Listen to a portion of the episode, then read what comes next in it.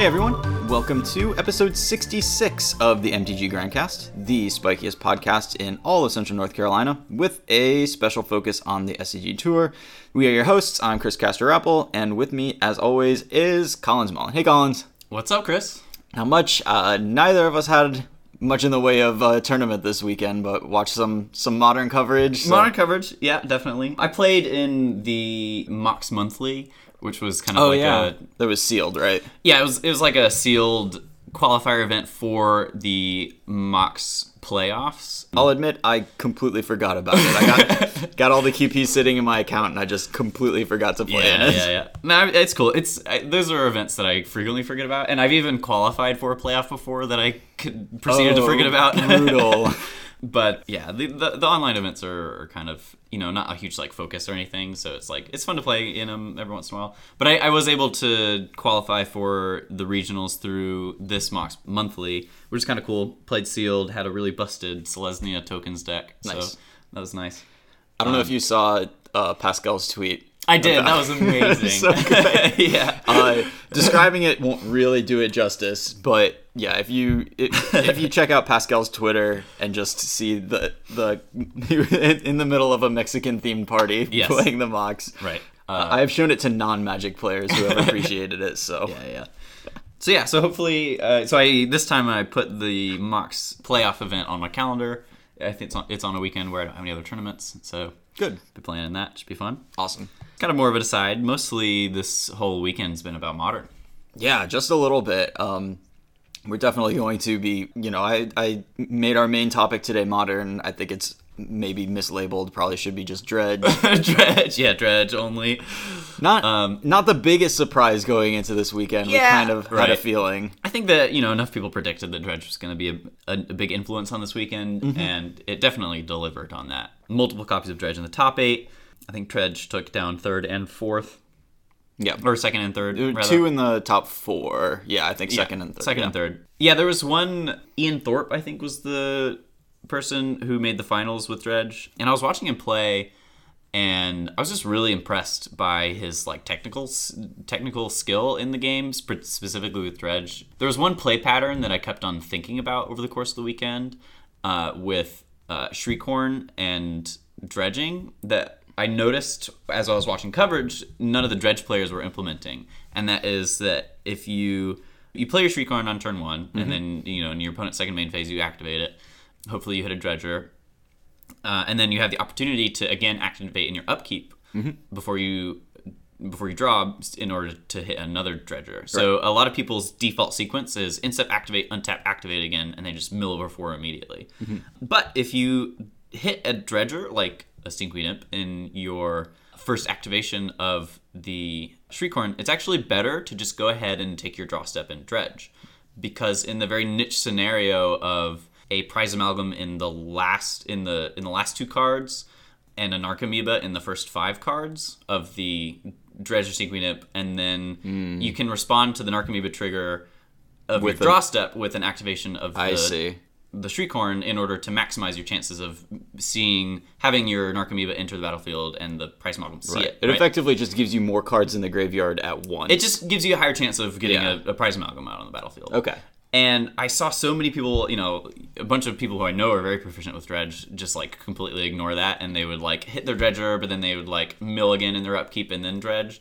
But the first time I saw Ian Thorpe on camera, he he did exactly what I wanted him to, and I was just like, I was sitting next to the next to Jeremy on the couch, and I was like, "Come on, just take your draw step." And he did it, and he dredged, and he he hit a Narcomoeba, and he put the trigger on the stack, and he activated the Shriekhorn, and I was Beautiful. like, "Yes, it's happening!" so shout outs to him. Good job. Uh, congratulations on your finals finish. Ian Thorne. Thorne is his last name, but that, yeah. Okay, yeah, sorry, my apologies. No worries. But yeah, so I, I definitely not surprised to see him have the highest finish to Dredge. I really liked his sequencing over the weekend. Cool. Yeah, definitely, definitely saw some strong play out of him. It was Right. I mean, and, and Dredge is one of those decks. Like, you know, I've played it before. I am not gonna bring it this weekend just because I am not confident in piloting through Dredge mirrors and stuff like Yeah. that. But we'll talk about my struggles in choosing a deck for this weekend a, a little on in the episode. yeah. Um, we got a lot of modern to cover, so I'm sure we'll get there. We got plenty of modern to cover, yeah. Before we hit modern, why don't we take a second and thank our new patrons? Um, so thanks to Sander, Derek, and Peter for uh, subbing to our Patreon. Really appreciate it. I have started re- making the list of addresses that people have PM'd to me, and I've set aside a block of time to start sticking tokens in envelopes tomorrow. So those should be going out pretty soon. Coming out this week then. Yep, very exciting stuff. Yeah. Um, if you would like to also become a patron, get some tokens of your own, get in on the Discord, you can head over to patreon.com slash mtggrindcast, and we definitely would really appreciate the support. It's super helpful, helps us keep doing this every week. One last thing before we get to modern, we got to do a keeper mull. So this one comes from Discord chat. This is Def Jad's hand uh, playing Grixis Death Shadow on the play game two versus Bant Eldrazi. And so our opponent kept seven, and we're on six. And this six card hand is Blood Crypt, Street Wraith, Thoughtseize, Dismember, Lightning Bolt, and Serum Visions. So you have more experience with Grixis Death Shadow than I do. So if you want to, Yeah, so essentially what we're looking at here is our only land is Blood Crypt, so we have no access to blue mana. He says that we have 15 blue sources in the deck, which is important to know. And we also have a Street Wraith as kind of an extra look. And then the rest of our hand is fine. Um, we have a Dismember and a Lightning Bolt as kind of our interaction pieces, and we also have a Thoughtseize. Uh, Serum Visions is kind of our, you know, the card that we can't cast in our hand, but also kind of the card that I would most want to cast out of a one land hand like this. The problem with this hand is that we're looking for two things. We're looking both for another land drop, um, you know, which we have a lot of in our deck. Not not a ton. We're playing Death Shadow, so you know I don't want to overstate that. right? but we get a Scry, and we have the, the We have a Scry. the Street Wraith. Um, and we have the Street Wraith for sure. But so the Serum Visions, you know, it's kind of looking for. It's when we do get to resolve our Serum Visions, it's definitely going to be looking for a threat. Yep. Death Shadow, it's very important that you have access to an early threat because you're not a control deck. I think a lot of players keep hands with Death Shadow that are just like a bunch of interaction pieces, mm-hmm. and those hands never really get there. You can interact a lot, and then your opponent's going to continue to draw, you know, good cards off the top of their library, and and you don't really have a ton of threats that you're drawing to. So definitely really important to have those interaction pieces be um, supplementary to some sort of threat that's attacking your opponent. Very important to Death Shadow's plan. So kind of for that reason of th- this hand is it's it's probably the closest hand that I think that we've done so far. The the upside is that if we do hit only a blue source, then we can cast our Serum Visions and hopefully dig towards our threat. Yeah. Right. Um, but that's kind of demanding that we hit our blue source pretty soon because the Serum Visions is is a little you know it's a turn delayed on, typically on getting to your uh, your blue source to, to the threat that you find off of those three cards. Hopefully, you know we do have the Serum Visions to hopefully dig us towards a threat, but the fact that you know we, we need to find two particular things to turn this hand is definitely a downside. But we're already on a six. I think that going to an average five here is just going to be worse than hoping to spike a blue source into a threat. So I think that I think that I'm going to keep this hand, but I'm definitely not happy about it. yeah, This is very very close. Right, and right, we're not excited to start the game with this hand certainly, mm-hmm. but yeah, I mean, I, I just think definitely like on six, going down to five, the the odds play in particular, right, Yeah. the the odds that we get workable mana, threat, and disruption mm-hmm. on a five pretty unlikely. It seems less likely than our chances of you know mising a blue source and turning the serum visions into a threat. Yeah. we haven't really considered the deck that we're playing against in particular because right now we're mostly concerned with is this hand gonna function at all? Are we gonna get to cast spells and stuff? Um, and you know, having this early removal is pretty nice against Bant Eldrazi. Having an answer to a noble hierarch, having a Thoughtseize for whatever they're going to. Yeah, particularly so we can bolt the hierarch, which is going to slow them down significantly, and we can dismember their first threat, and I also ideally we can Thoughtseize one of their earlier, you know, cards that they're going to play. Mm-hmm. So, so I do think that we have the tools to make this game go longer, which is going to benefit our hand in particular. Yeah. Because our our disruption in, lines up really well in this matchup, I think that it's it's probably a stronger indication to want to keep this hand. Yep. Also, the fact that they kept seven. If we go down to five, we're that's a lot of cards we got to trade with, and Yeah. we're just going to be so behind on cards. Right. It's, it's Our really out to win, I feel like if we mull to five, really only looks like a big Death Shadow and a Temur Battle Rage Right. that happens to get there. And that's pretty bad against Thought-Knot Seer, Displacer, um, so many different things. So, Mm-hmm. Right. uh, Path Exile. Just putting a bunch of right. Tough, toughness in front Yeah. of the Death Shadow. Yeah. So, yeah, I um, I think that, yeah, I think that this hand is a keep, but it, I think it definitely took a lot of analysis to get there. Yeah. And a similar hand on seven, like even if like I mean, you, you talked about the importance of having a threat in an opening hand. So if it were a hand like this, but with workable mana, like maybe a fetch land in as our seventh card or something like that, would you not keep this uh, on seven? I would, but but I'm leaning very hard on the Serum Visions. Okay, gotcha. so if that's some other piece of interaction, then this is If the Serum Visions isn't there, then this is a mulligan in Gotcha. my mind. But because the fact that this Serum Visions can hopefully dig us towards one of our threats, Mm-hmm. that's a reason for me to to be more inclined to keep. Okay. And because our, you know, if our disruption lines up well enough against what we're playing against, again, I think that that's, you know, probably a reason to keep. Makes sense. Okay, cool. Yeah. Well, now time to talk about dredge. Dredge! Man, Chris is just gearing to get into some dredge. Well, it's, it's, it's what's been on everyone's minds Yeah. and in everyone's graveyards. True. So SCG Dallas, two dredge decks in the top eight. Yep. The day two meta breakdown I think is particularly interesting. Uh, I like this is this is really what is driving the conversation about dredge to me is you know day two 65 decks 10 of those decks are dredge Yeah. that's a very high percentage for modern Absolutely. um, and then followed not actually that far behind by humans at seven decks and Bant Spirits at six. And I kind of classify humans and Bant Spirits as very close to each other. Um, so we've really, you know, if you're ready for this past weekend's meta, that means you're ready for Dredge and you're ready for these disruptive Aether Vial aggro decks. And Yeah. that's a huge chunk of the, at least the winning deck meta.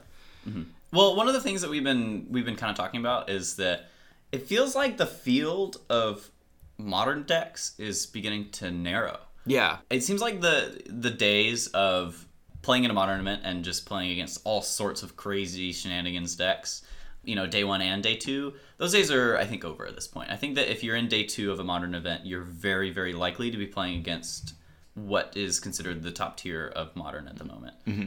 People have always kind of stated in the past, oh, you know, moderns you know, people people knew what people meant when they said, "Oh, modern's modern." It's it's super wide. You're never gonna know what you're gonna play against. People are just gonna blink, bring their own decks. Mm-hmm. But particularly, you know, at the SCG events, I think that it's pretty clear now that people are willing to drop whatever they were playing and pick up dredge or whatever they believe to be, you know, a really powerful, impactful deck in the format. Yep. Um, uh, so so I think you know now that the the field is narrowed, it almost means that you kind of have to have this slightly different approach on you know deck selection in modern. Uh, you need to be a little more wary about just kind of being prepared for the for the top decks. Mm-hmm. And and yeah, I think that that was a very clear indication. Uh, yeah, ten out of sixty is you know that's we're talking about fifteen percent of the metagame being dredge. Right. That's very very significant. And now this is only you know, this is the metagame that you reach once you've earned your way there by hitting day two. Uh, right, And yeah. maybe the day one overall meta, especially in early rounds, mm-hmm. is still very Wild West oriented. Yeah. But I, I think that that narrowing definitely you know, we see this when we have a modern pro tour. Yeah. You know, the the field is not as just off the wall as in these in, in open tournaments. And uh, I, I think similarly, when you look at the winners metagame, it just naturally contracts down to some of the proven decks. Uh, Yeah. that sort of thing. for sure.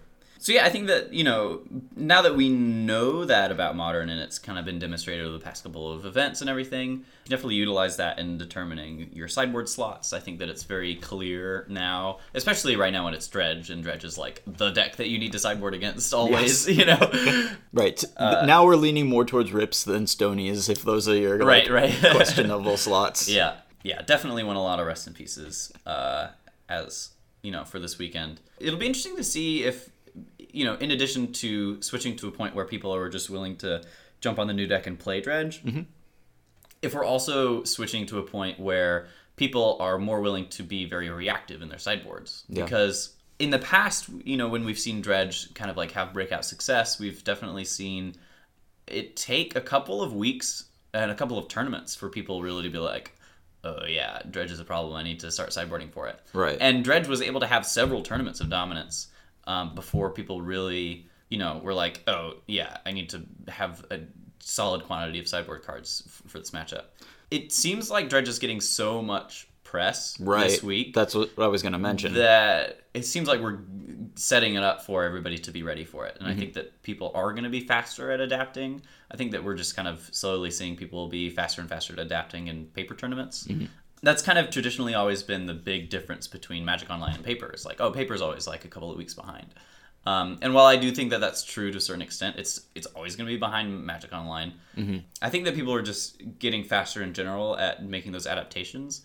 So I would not be surprised at all if in Charlotte Dredge has a really terrible weekend. Yeah, and I'm wondering, right? Because there's there's a bunch of variables at play here. So like in recent, you know, in the past year or so, a- anytime Dredge has sort of broken out, uh, it's relatively quickly gotten stamped down. But before that, like you know, Golgari Grave Troll needed to get banned because it, that was enough to give the deck the explosiveness to just really be a deck, even if people were aware of it, packing good sideboard cards.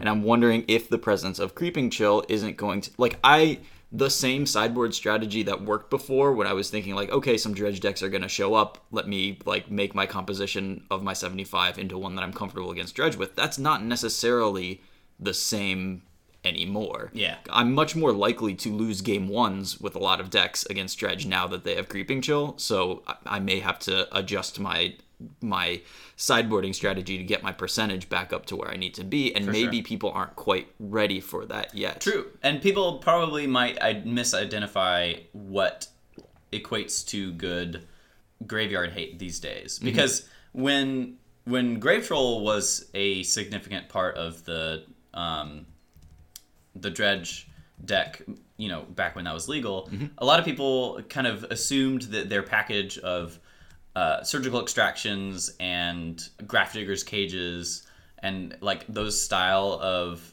hate were going to be good enough. Yeah. But Grave Troll just added this extra element to the dredge deck where you can just get to a point where you're just casting Grave Trolls. Yes. And that was very real, and you definitely got to spots where you just like cast a couple of grave trolls, and your opponent would just die to that. Mm-hmm. And they, and you're you're typically doing that when they have something like a relic out, or they've surgical extractioned away your you know your prized amalgams and your Bloodghasts, mm-hmm. and then you have to do something else. Right. I think that the burn package out of Conflagrate combined with Creeping Chill is another angle that people need to make sure that they have covered in some context.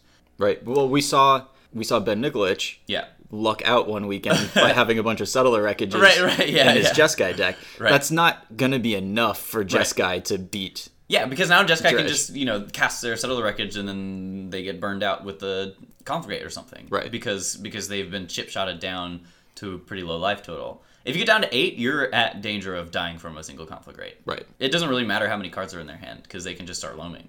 And in a couple of turns, if you're not closing out the game in that time, you're just gonna die. Well, and if you're giving them three turns, Right. like you have to assume that at least one more creeping chill is gonna get flipped. So you're actually Right. so Yeah. yeah. Um, for sure. So right. So the fact that it adds an additional element is definitely very similar to Grave Troll adding an additional element, especially in the post board games. Of you know, you need to make sure that you whatever angle you're taking, like if your angle is only you know Grafdigger's cage and surgical extraction or you know something that's like not like a hard rest in peace or leyline of the void you're you're not necessarily going to be able to utilize those effectively enough to beat the stretch deck they're still going to have angles that can kill you Right. And Um, that's why, like, Zan's list with Grafdigger's Cage and a couple of Crypts in the sideboard of humans, because humans can say, all right, this game is ending two turns from now. I just Yeah. need to not die in the next two turns. Yeah, yeah, yeah, for sure. So that, that clock, in addition to the, like, specific, the, the Grafdigger's Cage is, is a very potent strategy. Yeah, because those those are mostly just going to slow down the opponent, right? And mm-hmm. that's what Zan is looking for. He wants to slow down his opponent so that his normal game plan of an aggressive draw can can get there and win the game. Right. And, So- and humans has the benefit of meddling mage naming conflagrate Yeah, or yeah. meddling mage naming life from the loam, either of which can can be powerful ways to shut down their, Well, their humans is, humans is busted. Yeah, humans is busted. So- but yeah, I, I think that my like if I can give any advice to just people trying to configure their sideboards is make sure that your sideboard plans and sideboard cards fit in with your deck's plan. Yeah. And have a have a good idea of how the games are going to play out post board and how that can benefit you in some way. Definitely. Don't just like throw in generically good sideboard cards and assume that that's going to be enough. Agree. Yeah, like so I mean I was working on blue white and came to the conclusion that it is not the deck for me. Yeah. Um, but like one of the things that I came to was, hey, I really don't like Search for Azcanta right now. Like Okay. I love Search for Azcanta the card. I love playing it in in Solar decks and control decks. Um, but because we're in a modern environment where I really want to sideboard and rest in peace and I'm sideboarding it in a fair amount of the time. Um, for my sideboarding plans, it made a lot more sense to have a couple of Ancestral Vision as my like non Planeswalker card advantage engine Yeah. of choice. Um, and so, yeah, making those sort of just cohesive plans so that your 60 makes sense every time you present it, I think is really important. Yeah.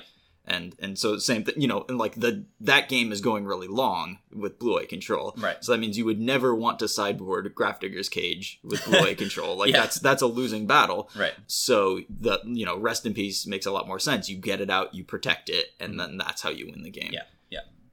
Absolutely. Obviously, rest in peace is just generally the most powerful graveyard hate you can play Yeah. if you can play it. Right. Like one that's one of the reasons to play Bant Spirits over a deck like a similar deck like humans. For sure. Yeah, I mean, right. The the hard graveyard hates, I think, are definitely where you're gonna want to be for this weekend. Mhm. Rest in Peace, I think, is the most consistent, although it is a little slower than Leyline. And a lot of modern decks just can't afford to have four ley lines in their sideboard. So Yeah. And Leyline is a lot better if you are a faithless looting deck. It can dump the extra Yeah. ley lines that Right. you draw. yeah, yeah, and you know, anytime that you want to be utilizing your own graveyard, Right. You can't beat it. You, you don't want to be running your own rest in pieces. But it, it definitely seems like Leyline of the Void mirrors are definitely like a very I'm very familiar with that like you know quantity in in modern. I've played a lot of Leyline of the Void mirrors, and the decks could be all sorts of things. They could be you know Hollow one, Hollow One, some some Grixis, some Death Shadow decks. Death Shadow, Dredge, Living End. You know, there are a bunch of decks that are like graveyard decks that run four ley lines in the sideboard. Right.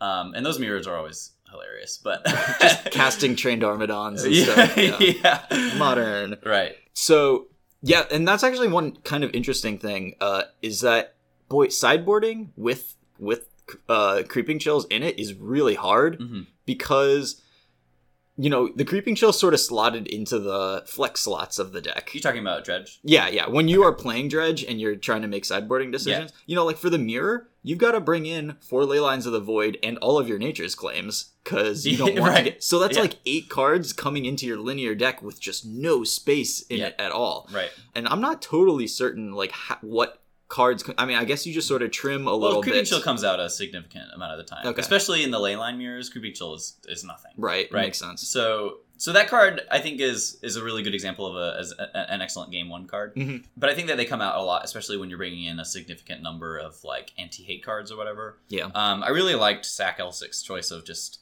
playing for Assassin's Trophies and two Nature's Claims. Sure. Just like, you know, I want to be able to answer permanents. Uh, so that seems really strong. Right. Ancient Grudge seems a lot less impressive if there is the number of ley lines and rest in pieces that we kind of think are Yeah. the graveyard hate to to expect. Right, for sure.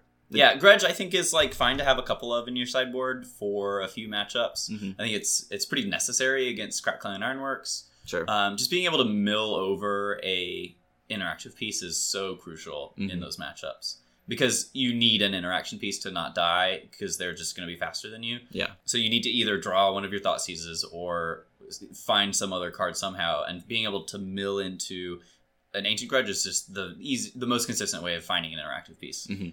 for those matchups. Yeah. So it's a slightly different category of sideboard But card. it, yeah, don't think that that's going to be your anti graveyard hate deck out of dredge. Yeah. it's it's for it serves a different purpose. Makes sense. So, looking at what decks people have been playing and stuff, you know, it's kind of. You, I mean, the question is like, what do we want to bring this this coming weekend? Not mm-hmm. only like, what do we want to have? Not only what deck do we want to run, but what are our sideboard choices? What are our deck compositions and stuff? And I think kind of two key elements are. Um, I mean, I think people will respond pretty quickly. You know, at least run the extra graveyard hate piece or, or, or something like that. And that makes me pretty hesitant to think of any other graveyard deck as like a responsible choice for this weekend. And also, I think you do want to be on a deck that you are okay with getting paired up against Dredge. That combination of things can be kind of restrictive. Uh, I do think so. Ross Merriam had a really good article today published on SCG that was just about hey, this is uh, how you beat Dredge, and like one of the points that I think is really important to take home is that the best way that you have of beating Dredge is playing a deck that just has a naturally good matchup against it. And so that means that you're not just giving up game one and then bringing in hate pieces. Like, how are you actually ever getting your matchup percentage against a deck higher than 50% by giving by losing game one and then bringing in hate? Probably never, right? Yeah. So, um, you know, so maybe a deck like Krark Clan Ironworks, you know, it might be a great time to be on an artifact deck. Um, although Graveyard Hate is fine against Krark Clan Ironworks, I'll you play around it. But maybe Affinity, maybe Hardened Scales, maybe people are going to be trimming on their Stony Silences and, and Ancient Grudges and that sort of thing. I'm not really sure what, you know, can we pick a linear deck that comes from a different school of magic that I I mean I suggested to Jeremy that he should play Affinity this weekend. Mm-hmm. I think that's definitely one of the people are definitely going to be subbing out some of their Stony Silences for Rest in Pieces. Sure. And I think particularly Affinity is going to be better than Hardened Scales mm-hmm. because Hardened Scales definitely relies a lot on the graveyard and cards like Rest in Peace and Leyline of the Void are very good against them. Yeah. So if we're trying to juke sideboard cards, then that's not where you want to be. But I do think that like just general affinity is going to be pretty good for the reason that you're talking about. Mm-hmm. But but the kind of the the one hesitation that I have over that that Dylan brought up recently is that I think affinity, and this is going to be a really crazy statement, is just kind of falling behind in terms of modern power level. Mm-hmm. And it feels kind of crazy to say that, you know, just because Yeah, it's a Mox Opal deck. It's because totally it's a Mock busted. Opal deck. It's been busted in modern for as long as modern has existed. yeah, but we just Um, don't see it. But yeah, we're not seeing it, and we're not. Also, we're also not seeing a ton of dedicated hate for it, right? I mean, we see the occasional, you know, like Affinity Buster or whatever in the sideboard, but it's not. It's not significantly everywhere. People aren't stretching to like put Yeah. sh- sh- like Shatterstorm in their sideboard. exactly, anything and I. I think that part of the reason is that is it, they just don't need to. I think that the the decks that are being played in modern right now are so generically powerful that Affinity is just kind of like lagging behind a little bit. Mm-hmm. And and the only deck that, in terms of power level alone, isn't really that strong that is still a, a consistent player in modern is Jeskai Control. Mm-hmm. And the the power level of Jeskai Control is not there. It's just playing a bunch of interactive cards. But the plan of Jeskai Control works really well in general in modern because of how the cards interact with the format. And also, Jeskai Control's plan just kind of inherently beats up on Affinity. you know, everybody knows that the matchup is horrendous. You know, so I think that the decks that Affinity normally preyed on, such as decks like Humans and, and Hollow One and, and these other like linear decks that Affinity was always just kind of a turn faster than, that's just no longer true. I think that They've Affinity- caught up. They've just like caught up in power level, and the power level of Modern is now moved beyond. Hmm. I think what Affinity can generally keep up with. Interesting. So, so uh, you know, Affinity might not be as good of a choice because of that factor, just because Affinity might just be behind the curve now on on, on power level and modern, and just like not a deck that I would want to play.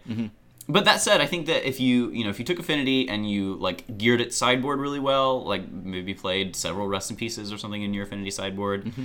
there could definitely be some like good opportunities for that. Outside of that, like a, avoiding sideboard cards, I think that it's it feels like so many other of, of the linear decks also get hosed by Rest in Peace, like Krark Clan Ironworks. Right. Although I definitely am never going to sit here and say try Ironworks this weekend because you as a player know whether or not you're capable of taking Ironworks to the tournament this weekend and being Right. successful with it. Yeah, yeah, yeah. Um, so you know, if you have plenty of experience with Ironworks and you say, "Yeah, I don't really mind playing against a couple of extra rest in pieces because it's you know, if those if those slots were going to be Stony Silences anyways, then this is just an upgrade for the deck.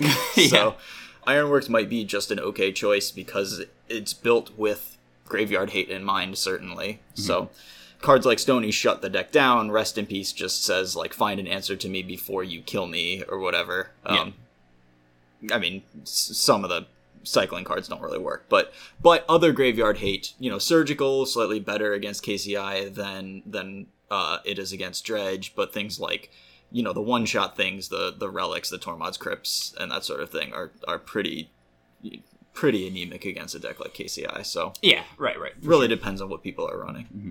And it and, and so like if you use the graveyard, but if it's in a way that's specifically not affected by Grafdigger's Cage and not affected very as much by those like one shot effects, then that's a place that I'm not totally uncomfortable being because different decks run different graveyard hate. So Yeah, exactly. And I'm still very excited to play Storm this weekend. Yeah. Um, yeah, because- that is a deck that yeah. uses the graveyard, but But after sideboard, you don't care about the graveyard really. Um, and you you have several plans that you know your opponent casts a, a rest peace, or they have a ley line, and and you just are expecting that and very happy to ignore that and go on with like an empty plan or something similar. So right, so I think that I'm, I'm very excited about that deck in particular because it has the capacity to ignore graveyards after sideboard. So I'm not worried about all the graveyard hate that's going to be there this weekend. Right, because it's very rare that they're gonna rest in peace you game one. So Yeah, exactly. Because game ones, game ones are just so free with Storm. You just you just win every time. unless they're playing humans. uh, unless they're playing humans, right? and even then, you know, we we have a, a, a decent number of answers to whatever they're doing. It's not great, but Yeah, it's not great. it's not the worst. So speaking of humans, like humans seems like a totally it continues to just be a totally acceptable choice in yeah. general. Well, I think that one of the things that happened this weekend is that so many people just assumed that humans was falling off the radar a little bit. Mm-hmm. That humans, I think, for the Dallas weekend was not tuned towards really at all. Mm-hmm. And the, the deck humans had been so extraordinarily tuned towards for so long in modern that I think that once that happened, the players that did decide to play humans that weekend had a lot of success because everybody was just like, you know, It's humans. they were worried about dredge a little bit more and they were worried about just kind of other stuff and they were like yeah dude humans has been around forever but i've, I've been fighting against it mm-hmm. so i think that the fact that humans wasn't as quite as tuned towards for this particular weekend might have been uh, definitely helped its success for that weekend. It i mean it put three copies in the top eight. And i think there are a lot of factors for that. I think that there are the factors that you know a it wasn't tuned towards b a very large number of people play humans in, in a format Sure. or in, in a tournament. So i think that you know just a certain number of them are going to have success. Yep. But having three players out of the seven in day two make top and eight. that is a pretty significant percentage for sure. So Yeah. the, the, humans definitely did well on day 2 I think, by those numbers. Which Mm-hmm. And is I something think- to pay attention to. I I think there may be a couple of factors here, which is number one, the types of like like one one of the factors that especially makes me pretty okay with bringing humans this coming weekend is that the cards that are good against dredge are the complete opposite of the cards that are good against humans. You know, lightning bolt is the best card against humans, and it is the worst card against dredge. Right. Um, and so, you, like, maybe humans is kind of the linear way to attack people spending extra energy on fighting Dredge. Um, and the second thing is humans can win a game one against Dredge. Yeah. Uh, it's very possible. You know, like Yeah. at the end of the day, it's Dredge versus humans is two aggro decks bashing into each other. Mm-hmm. And the board that Dredge makes, you know, while they're going pretty wide, it's a bunch of one one flyers, two ones that can't block, and three threes. Mm-hmm. And you know they they make those creatures for free, like blah blah blah. They cheat on mana, they cheat on cards. But if you're just making some giant guys that can block really well and then attacking with a five five Mantis Rider every turn, Yeah. if you're keeping that conflagrate from happening, you can just win that game. Yeah, for sure. I feel, I felt like that matchup has come down to a couple of different things. If they can get a big conflagrate off, humans loses. Yep. If they have a extraordinarily large stretch turn pretty early with like a uh, cathartic reunion or something, humans loses. Especially if you don't have an Aether Vial to get guys out. Um, Right. then. Yeah, but taking those scenarios kind of out of out of the equation a little bit, I think that humans definitely has a very real shot to beat, you know, a couple of dudes that Dredge can present pretty early. Mm-hmm. So if we can lock out Conflagrate and we have some some way of getting in damage, then all of a sudden humans is looking pretty good. Mm-hmm. So, some definitely, you know, some annoying things that can stop our like Mantis Rider beats or like just a just a Stinkweed Imp or something that they play can be really annoying. Sure. So, but you know, if you like Reflector Mage it at a good time, that can equate to ten more damage or something, which is crazy. But yeah, a lot of the time, the way that I expect the matchup to normally play out is that it's generally a race. It's generally what you described as the the creature decks just kind of bashing into each other. And from what I've heard, is that creeping chill pushes that race very in the favor hmm. of dredge Okay. that because it's generally a race and that the players are generally racing, then all of a sudden, if you flip over two creeping chills, then it's Sure. just over. You Sure. know? So that's kind of what I've heard about the matchup. I haven't played it a ton, but but that kind of makes sense to me. Where there's a lot of scenarios where Dredge auto wins, and then a few scenarios where Dredge still wins, even though it's like kind of close. Okay. So I think that it is definitely favored for Dredge, but I you know I don't think that humans is out of it by any context, and I, I definitely think that you know Zan was super rewarded for putting in Mm-hmm. graveyard hate. You just you know having letting them have access to their graveyard is you know I think going to be a losing proposition more often than not. Yeah. Um, so uh, I think that now that enough, you know, humans players are going to look at Zan's deck list, and I think that's going to be a very common thing to see for this weekend is some Tormod's Crypts. And I, I do think that that does significantly change the percentages of that matchup. Yep. Um, And remember that you can respond to the creeping chill trigger by exiling their graveyard, right. And, and then they don't get the the drain three, which can easily be the difference there. yeah. Yeah, I I mean that makes a lot of sense. What do we think about these sideboarding strategies? I like post board. We saw a lot of cards come in in the humans decks. They're bringing in Staticasters, obviously, because that solves Narcomoeba and Bloodghast pretty permanently. Um, also bringing in, you know, obviously Graveyard Hate, but then the Auriok champions to block prized amalgams Yeah. and get that life gain. I think to offset the just getting murdered by Creeping Chill Yeah. What is the so so do we have like a particular like strategy philosophy that's guiding what we're taking out do we know what we're taking out in these uh, against dredge now I think it's pretty play draw dependent. I could see arguments for you know trimming down on, you know, I don't really want any um, Kitesail Freebooters in my deck. I think that you know maybe you'll hit a card, but mostly it's just going to be a one-two flyer. I'm much more interested in cards like um, meddling mage that can lock out something specific from you know being able to cast from the graveyard. So yeah, I definitely like taking out those. On the draw, I'll take out Thalia's. Um, okay because they've already cast cathartic but, but uh, yeah, on the play, I'm very happy to have Anthalia's. Sure. So I'd have to look at the you know your 75 and and be able to talk about it from there. But um, I think mostly you're just kind of taking out cards that are bad in that in particular situations. sure Um, but so like you know what the the Staticasters and the the Auriok champions say to me is kind of like we're prepping for a relatively long game. Like we're Yeah. probably going to turn six, seven, eight. Cards are going into the graveyard, and we want to deal with them by getting rid of the graveyard, but we have tools for when these creatures come into play. Yeah. I, I definitely understand that logic, but I actually haven't done a lot of personal testing with it. Mm-hmm. And I think that the two main strategies that I would I would try out in that matchup would be the strategy that you're talking about, where we're planning to go long and we're planning to invalidate a lot of their angles mm-hmm. through our Staticasters and meddling mages and Gaddock Teeg and stuff like that. Where hopefully we can get to the point where we've just kind of like locked them out of doing the crazy stuff that they can do. Yeah.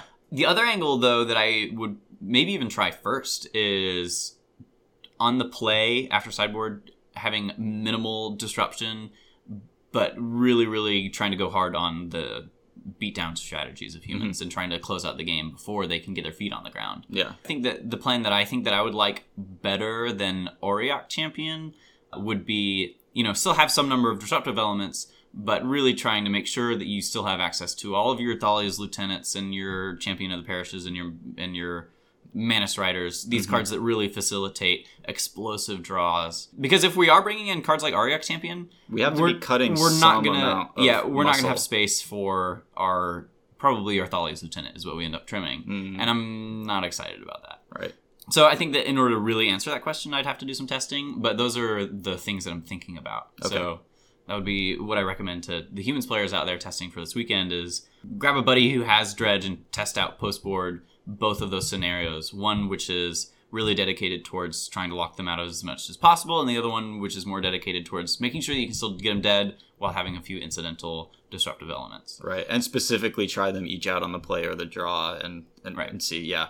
I mean that makes sense. Like on the play, uh, champion of the parish into Thalia is a Mm-hmm. really good start. Yeah, And on the draw, yeah, you're you're probably not beating them that way. Right. But for sure. But I yeah, but cutting cards like Thalia's Lieutenant in favor of things like uh, Champion and Izzet Staticaster, those cards are so low impact if you're the beatdown. yeah. So really determining whether or not you can consistently be the beatdown is going to be important to determine whether or not you want to have those cards in your deck. Because otherwise, you're gonna you're gonna have a game where you you know you're you're doing really well and you're you're the beatdown, and then you draw you know and Izzet Staticaster, and then you know an RA champion, and you're like this this is off plan, this is bad, you know.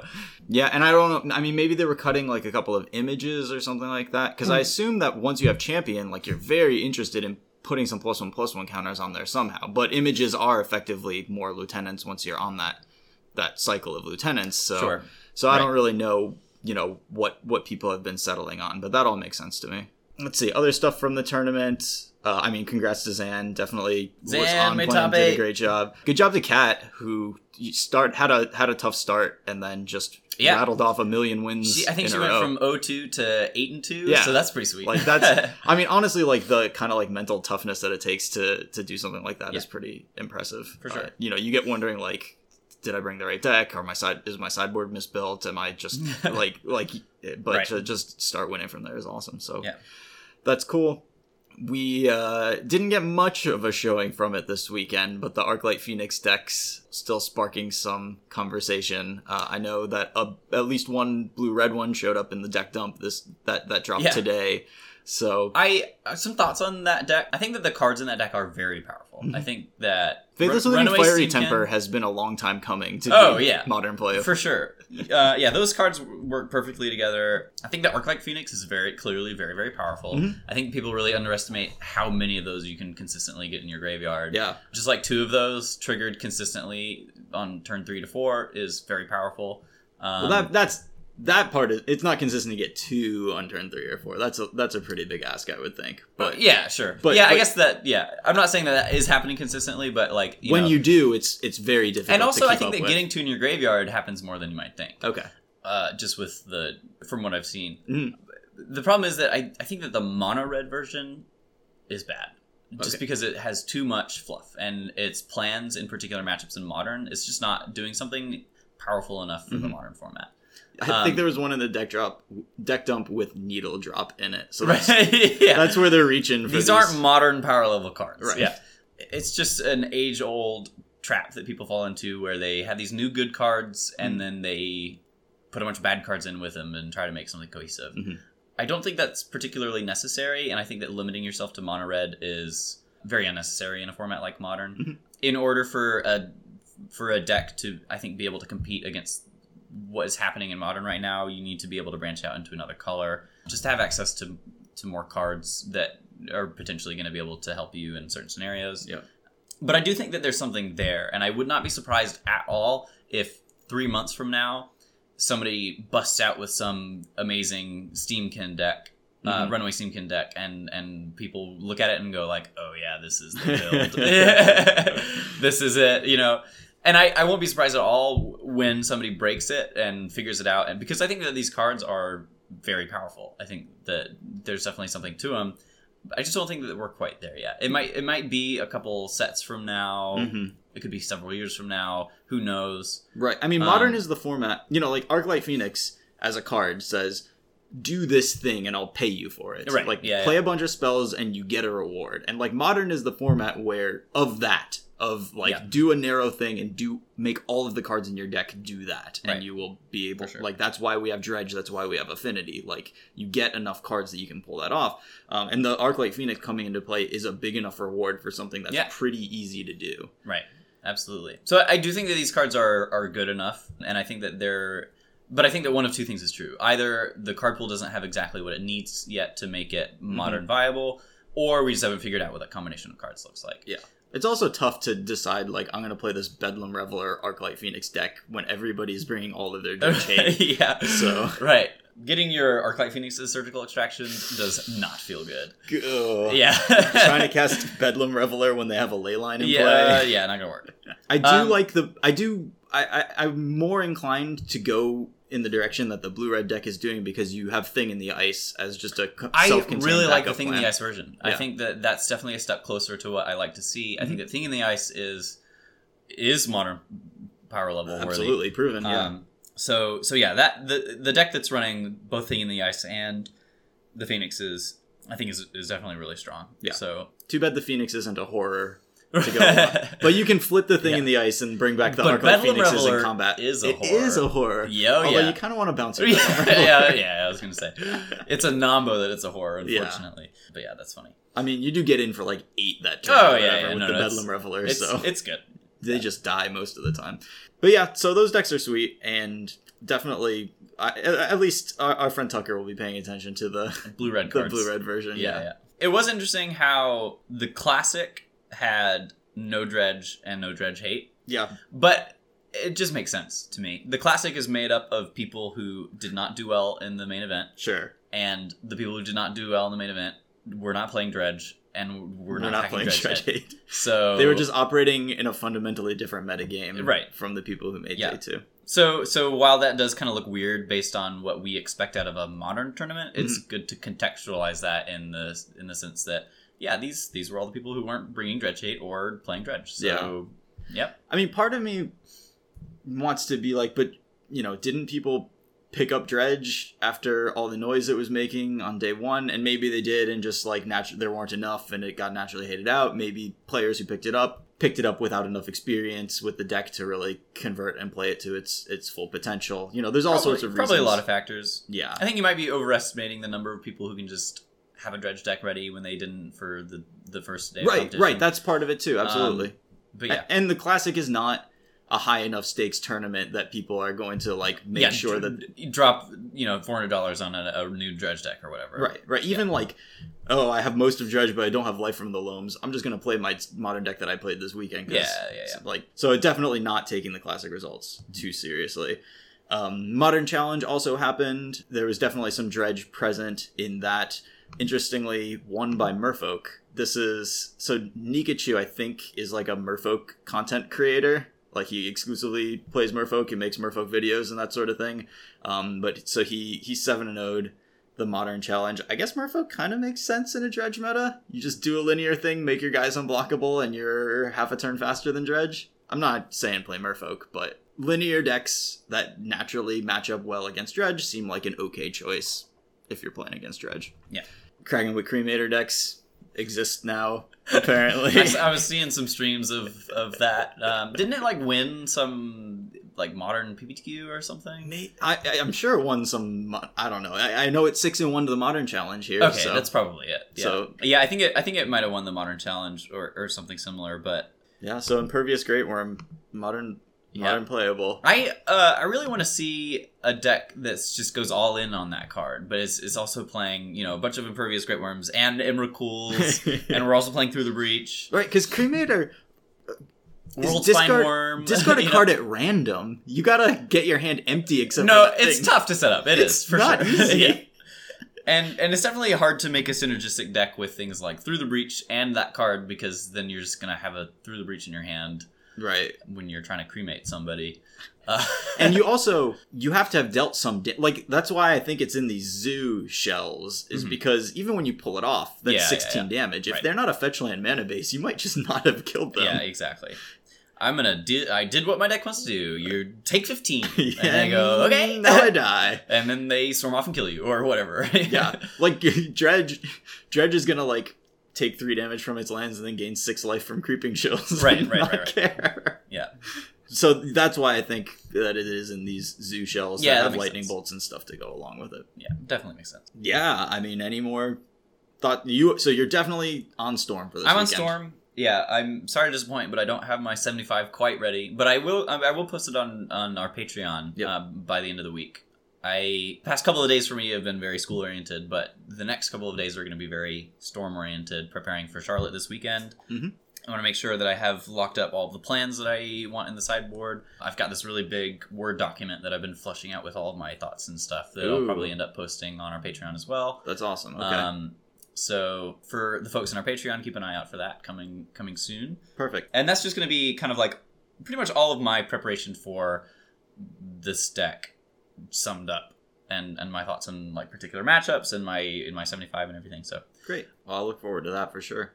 yeah, Um, very very excited about it. And I think that it's just I'm I'm mostly having fun doing it just because I think it's helping me structure my testing for this Mhm. for this tournament. I think that this is really probably the first time that I've really gone deep on an archetype for several weeks leading up to an event. I, I think that my most of my experience playing decks has been, you know, figure out what deck I want to play frantically throughout the week and then on like Thursday or something I'm like, all right, this is the deck I want to play and then I play it that weekend. I'm familiar with that process. yeah, but it feels nice just kind of like knowing uh, well in advance what I want to play, and not really being worried about all the graveyard hate that people are presenting. Mhm. Even excited that a lot of people were going to be playing Dredge, Yep. as, a, as that's a good matchup. So, so yeah, it's the whole testing process for me this week has been pretty new in that context, and I think that I'm learning a lot from it, and hope to continue to to, to utilize that in the future. Cool. Well, hopefully next week our episode will be very focused on Storm as a result of Yeah. results from this coming weekend. Fingers crossed. Yeah.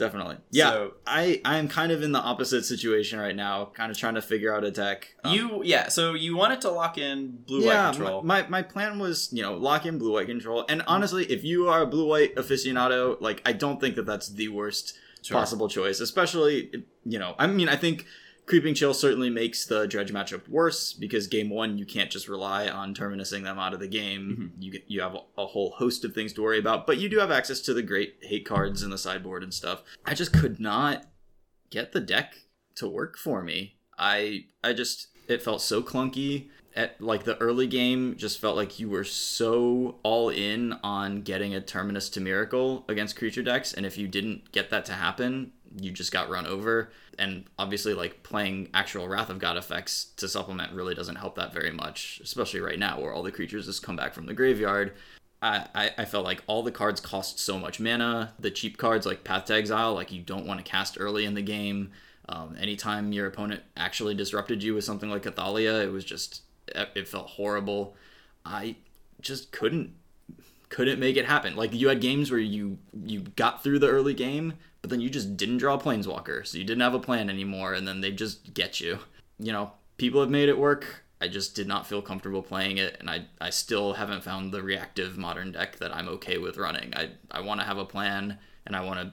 You know, I, I don't want to like look at my opening hand and think I hope that these cards line up against what my opponent is doing to me, and that's how I felt every game with blue white. Just thinking like, I guess you know if they play the guys if they play the creatures that these spells remove and a spell for this thing to counter then i'll be great but it was just daunting every game you start out so far behind and then you just have to climb back into it and i don't know maybe maybe i'm just weak-minded and i need my fair share of free wins in order to play magic Sure. yeah. uh, playing a deck with no free wins in modern uh, is just not something that i'm yeah, I'm I'm with you. I'm definitely with you. I think that especially right now in modern, Mm-hmm. and this I kind of feel is always true in modern, but you know sometimes less true than than elsewhere. But I feel like especially right now, if you're not doing something proactive Mm-hmm. and powerful, then you're going to be in a really rough spot. yep Um, I, I think that uh, this is true in certain phases of modern, and I think that right now we're in one of those phases where uh, if you just need a certain level of proactivity in order to be able to keep up with the power level of what's happening in modern, and in addition to uh, the proactivity that everybody else is yep presenting. Right. So I think that you know if you don't have that proactivity and you're trying to be the reactive deck, then you're you're in a really rough spot. And particularly in your case, since you're trying to figure out all of the interactions, you know, because you're picking up the deck relatively new. And you know weren't super familiar because I'm sure that there are blue white control players who are like, yeah, all right, in this matchup I need to do this, and in this matchup I need to do this, but that takes so long to get to, and and we're in like the worst possible environment to learn those things right Yeah. now. So True. Um, and and people were doing nuts things against me like like just things that i was not prepared for i i, I played against hardened scales and mostly it felt pretty easy but then my opponent played a Llanowar Reborn and i thought what the, like this is the land comes into play tapped taps for a green mana and has graft one uh, and and so i was like that's that's not something i've seen before and then they played animation module and i was like all right Yeah. because I mean, animation module is a pretty standard card in that deck, Yeah. and I didn't quite figure it out until my opponent activated animation module targeting Llanowar Reborn. So that puts a plus one plus one counter onto the Llanowar Reborn, allows him to make a one one that he then grafts onto to make a three three because he had a hardened scales, and then that triggers the animation module again, so he makes another one one. So just like I can't keep this board clear because Yeah. anytime he feels like it, he can activate his animation module to put four power of guys into play. right. Yeah. I just lost. Yeah. I- No number of terminuses are going to be able to beat no, that one. and I couldn't. Like I just all of my stony silences got nature's claimed, and I just got leveled really hard. Yeah. and that just it felt like that was happening a lot part of it was just like I wasn't familiar with all the weird things people were doing in order to keep up with blue eye control, and so I I wasn't doing things several turns in advance, getting ready for them. But also just like people were were doing such a variety of things that it was hard to line up o- over the course of such a long game to mm-hmm. make sure everything lines up. Obviously, once you have a Teferi out for several turns, you're fine. Yeah. But getting to that point is extremely difficult. So Right. so right now, I'm kind of thinking, you know, Lee tried to to convince me to go with Storm, and I think I would just make uh, uh, too many mistakes going into that. I don't know. I'm gonna have a whole word document for you. Yeah, I mean, that's I, that's definitely it's it's on my list of decks to spend some serious time with, so that then I can pick them up when I get into a spot where I, I want to be able Sure. to. Um, I think I may just end up on Tron this weekend with all the main deck relics, and you know, Tron can beat anything if it gets good draws. So I don't think it's badly positioned right now, and especially because you can just be the deck playing all the main deck graveyard hate. So uh, as long as I can find a Tron deck, then that's probably what I'll be playing this week. Tron is a, a pretty good choice. Um, you have really good plans against Dredge, Mm-hmm. and um, it's just a powerful deck. Right.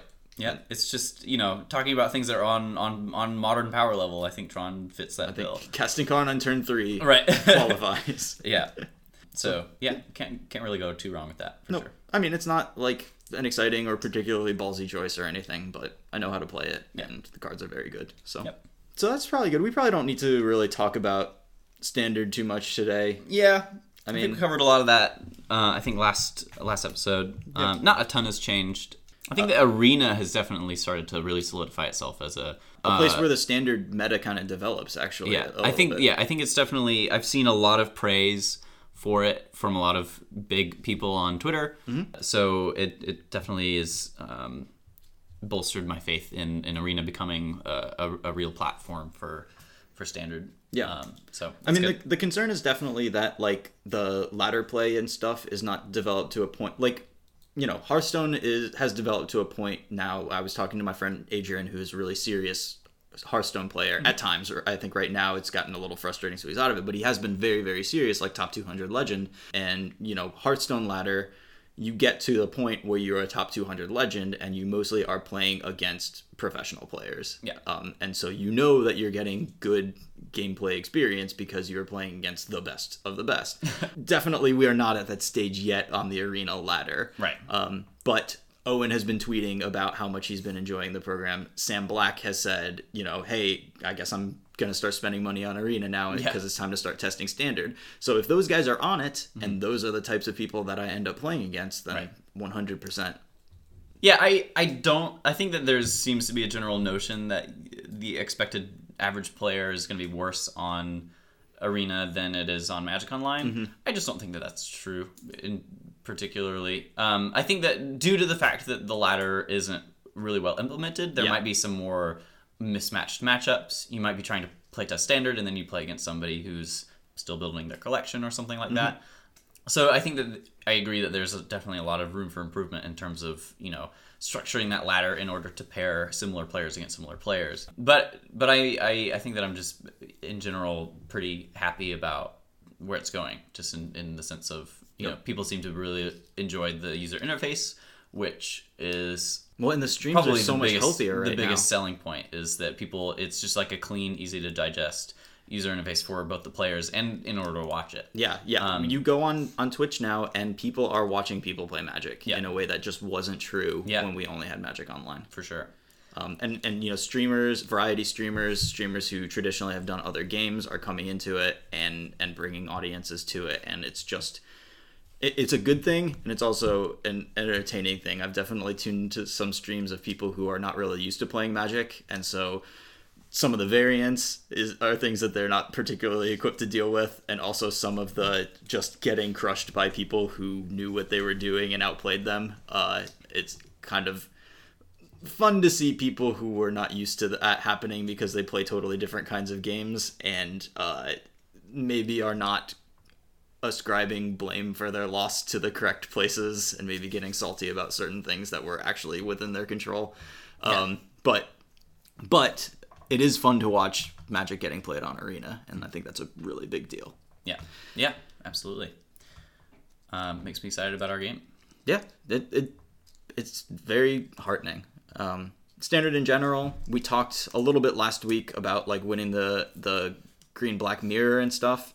Um, our friend Sawyer just went and won a PPTQ where he main decked Carnage Tyrants over Vraska's. Excellent. Um, so Did he have any? Um, I'm gonna blank on the name of this card, but the six mana artifact, the Immortal Sun. the Immortal Sun. so he said that he was going to run one, but could not find one. oh no! which sucks because I have a one in my I have multiple. I I lent him several of the cards for the deck, and I just didn't give him an Immortal Yeah, Sun. But he ran a Karn instead, and he said it was very good. So Sure. fine, totally fine. Um, but yeah, Immortal Sun is sweet. It doesn't get killed by Vraska. I think that there are like now two primary builds of green black. There's like the Vraska, um, Vivien Reid. Vivien Reid, right? Um, Vivien Reid Vraska builds of like you know creatures and then planeswalkers. Yep. But then the other build is yeah definitely like fine finality Carnage Tyrant Immortal Immortal Sun. Sun, which Yeah. I I kind of like. But the problem for me is that the Immortal Sun is so susceptible to Assassin's Trophy. Mm-hmm. So I personally I think I'd rather just be on the Planeswalker plan of have the Planeswalkers and then make sure I'm I'm saving a trophy for their Yeah. um, card or something. And losing out on Vivien Reid in the control matchups is a pretty big deal. Yeah, Like allowing yeah. yourself to be vulnerable to Niv Mizzet and Crackling Drake and stuff where you just had a, an insanely good answer to them is not my favorite thing in the Agreed. world. One thing that I really want to try out a little more is uh, basically like I, I I would like to try maybe green white, maybe splashing for finality.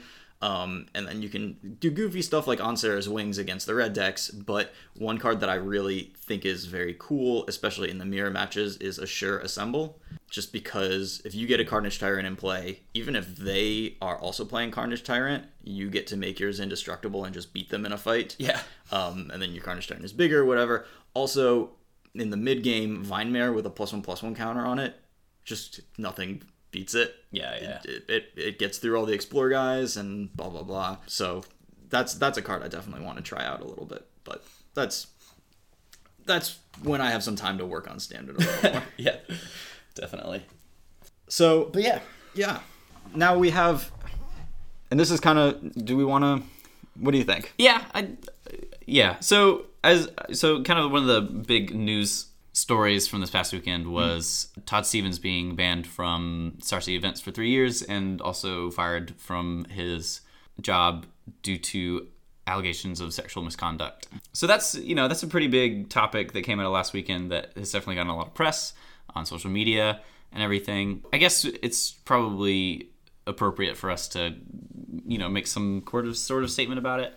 I mean, and right, this is not like a thing we've prepared in any particular way or anything. This is just us talking about it because you know we're we go to these tournaments, we have consumed Todd Stevens' content, like Yeah, you know, I've, I've interacted with Todd Stevens quite a bit. Right. So like like Colin says, like you've teamed with Todd Stevens. Like this is not something we can separate ourselves from. So. yeah, I, I want to start off by I just want to say that I'm proud of Star Games for taking a, a hard stance on this issue. Sure. Um, I'm also proud of the women who came forward about this issue. I'm glad that they felt that they were able to do that. I think that's very important. Yeah, it's not easy to do, and and anyone who has had this sort of stuff happen to them and hasn't come forward, like that's not like it is your choice, and there's no shame for not being able to do Right. it. Right. We I don't But- think that we should have any expectations that people have to come forward. Right. That's that's their decision to make, and kind of not anybody else's decision to make for them. Mm-hmm.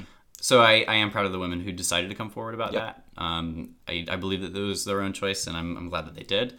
Yeah. Um, I think one of the I've been thinking a lot about this whole scenario, and I think one general piece of advice that I want to give to all of our listeners is that if you see a friend of yours who is acting inappropriately in any context, I think that it is crucial that you, as their friend, come up to that specific person and let them know that their actions are unacceptable. Mm-hmm. I think that that's something that is extraordinarily difficult to do. To see a friend of yours, see somebody who you who you who's close to you and, res- and who you respect, um, you know, take actions that you you believe that you can laugh off or whatever, and you know try to ignore. Um, but I think it it is very crucial to talk to that individual and let them know that their actions are unacceptable. I think that that is something that hap- that that that happens without anybody addressing that person in particular and I think that that creates a culture where the person who is making these action these actions who are that are very bad and unacceptable to you know if nobody comes up and talks to them about it they're just gonna you know They'll just keep doing it. they're just going to keep doing it. So I think that I think that it's definitely on us as a community to to make sure that we are creating an environment that is open and you know makes everybody comfortable in that environment. Mm-hmm. So if you are seeing any behavior that you believe is unacceptable, whether or not it's your your friends or just anybody else, I think that it's important to to let that person know that their actions are unacceptable. Um, I think that's something that doesn't happen enough, and I think that there are definitely people who see these actions and you know have some sort of desire to ignore it or whatever. But I think that by doing so, you are by not doing so, that is detrimental to to the community that we're trying to build. Yeah.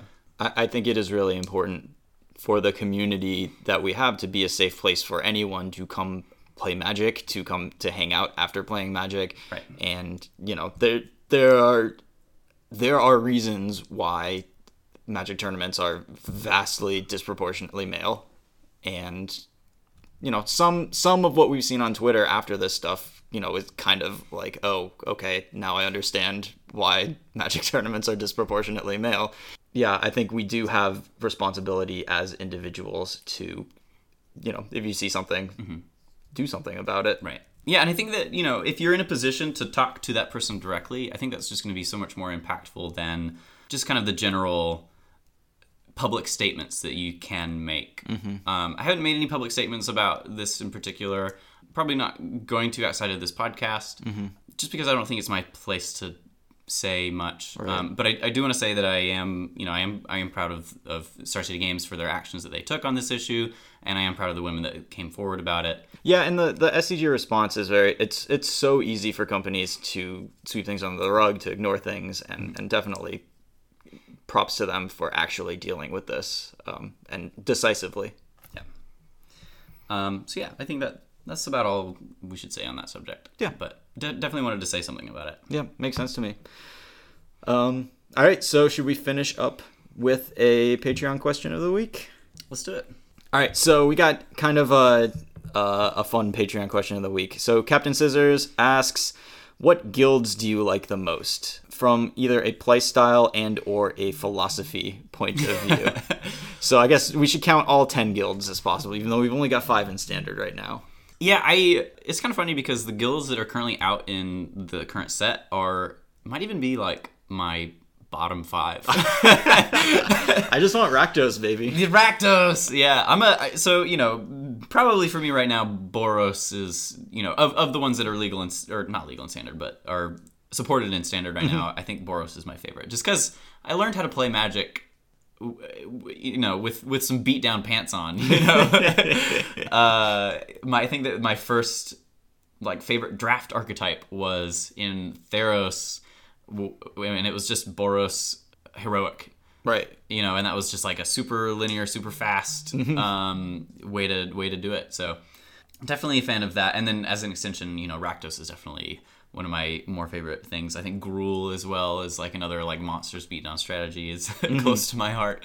but yeah, I think that those would probably be up there for me. Okay. So I guess Gruul will. I think Gruul would probably be my pick.